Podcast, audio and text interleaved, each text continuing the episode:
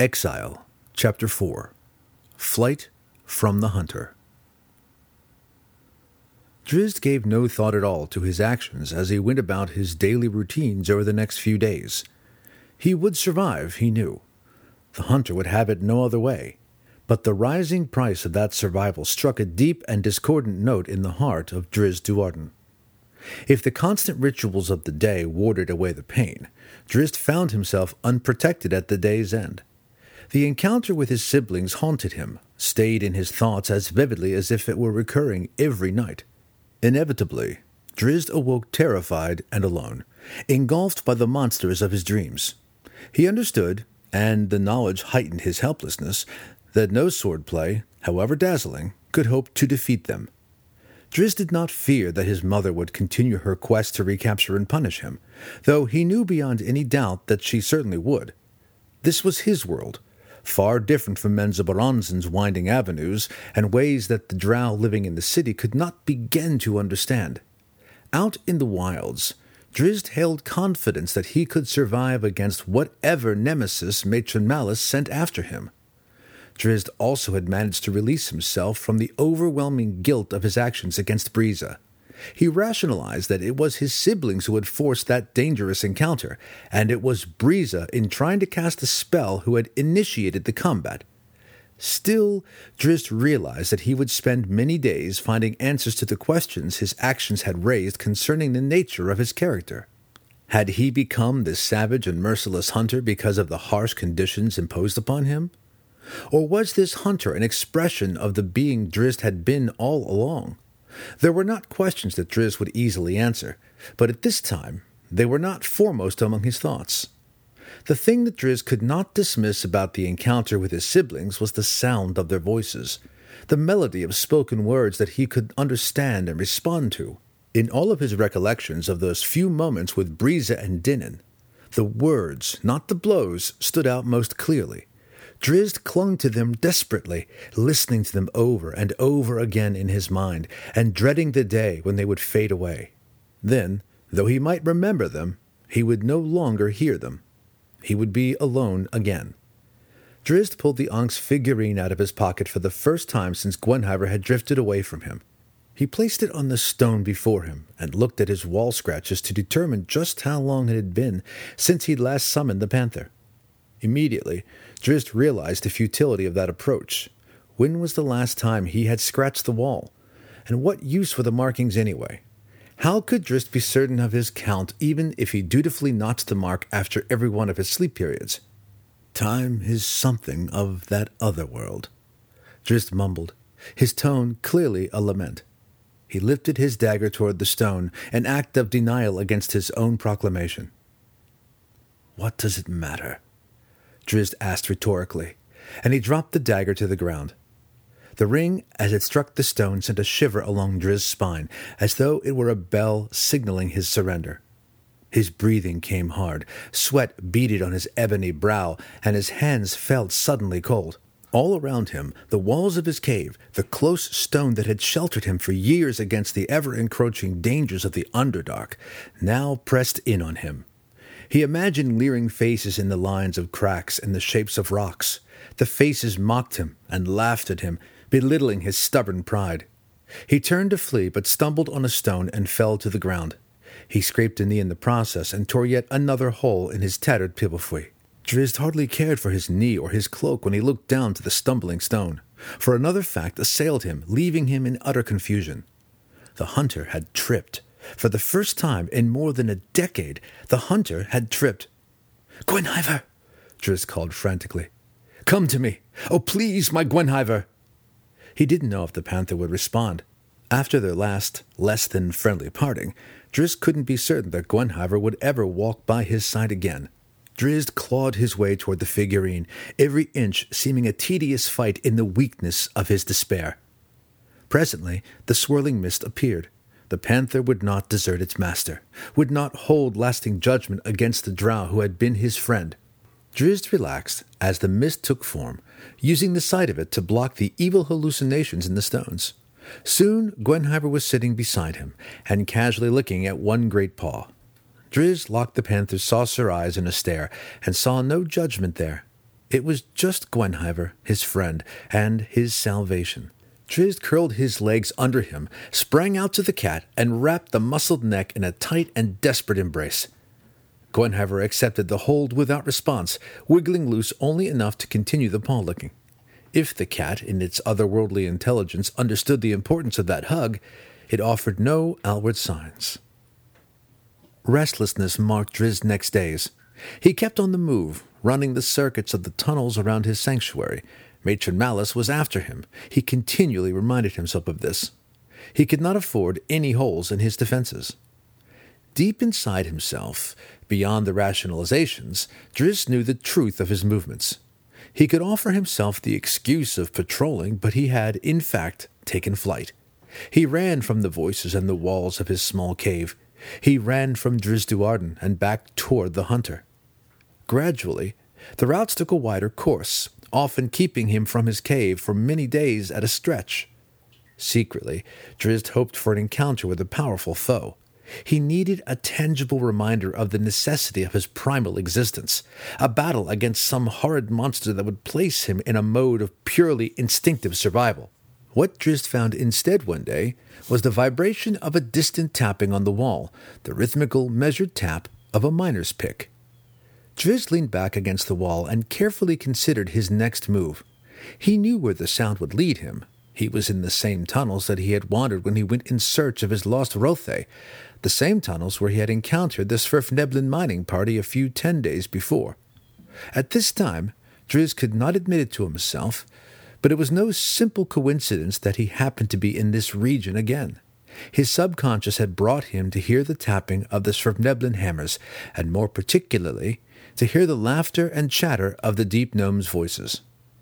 Now Drizzt, leaning heavily against the wall, truly was torn.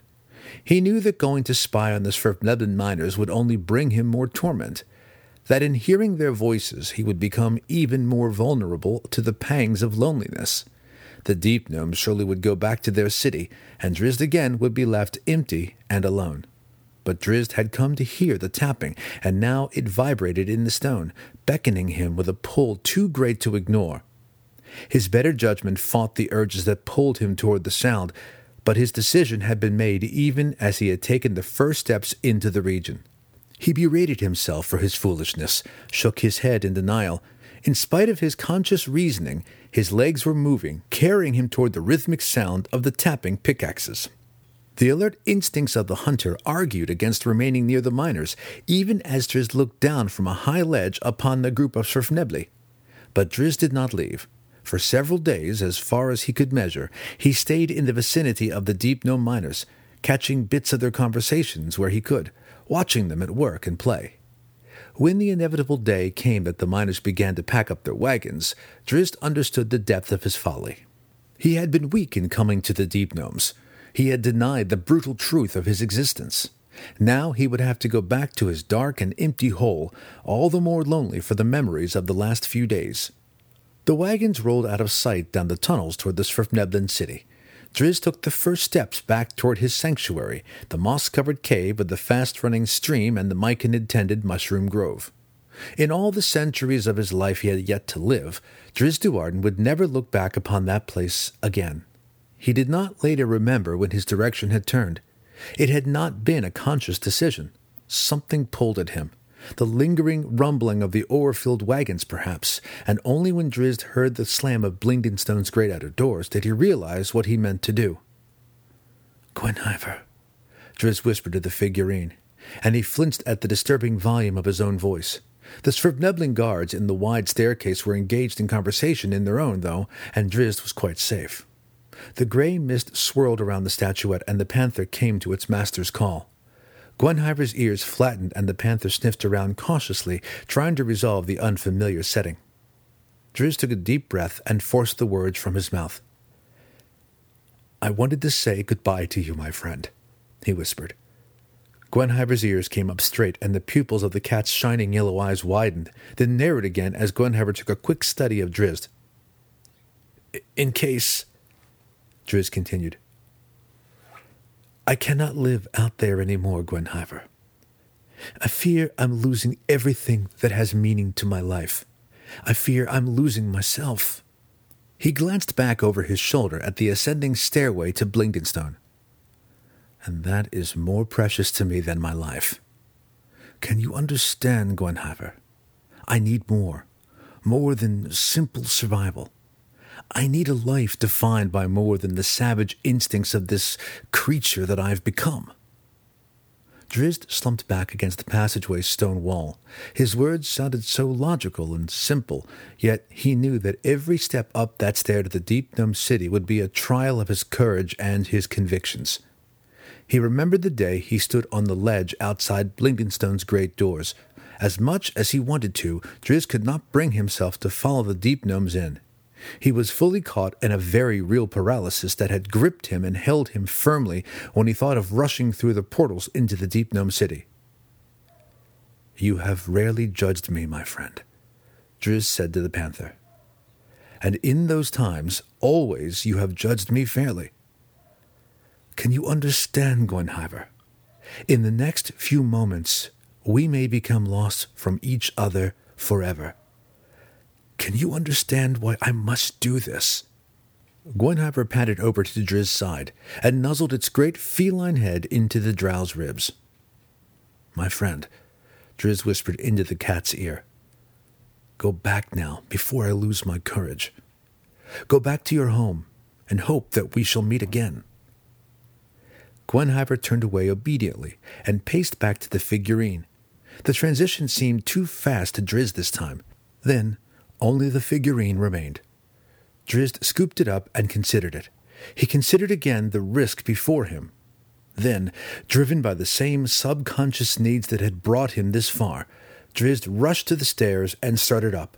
Above him, the deep gnome's conversation had ceased. Apparently, the guards sensed that someone or something was approaching. But the Svirfnebli guard's surprise was no less when a dark elf walked over the top of the staircase and onto the landing before the doors of the city. Drizzt crossed his arms over his chest, a defenseless gesture that the drow took as a signal of truce.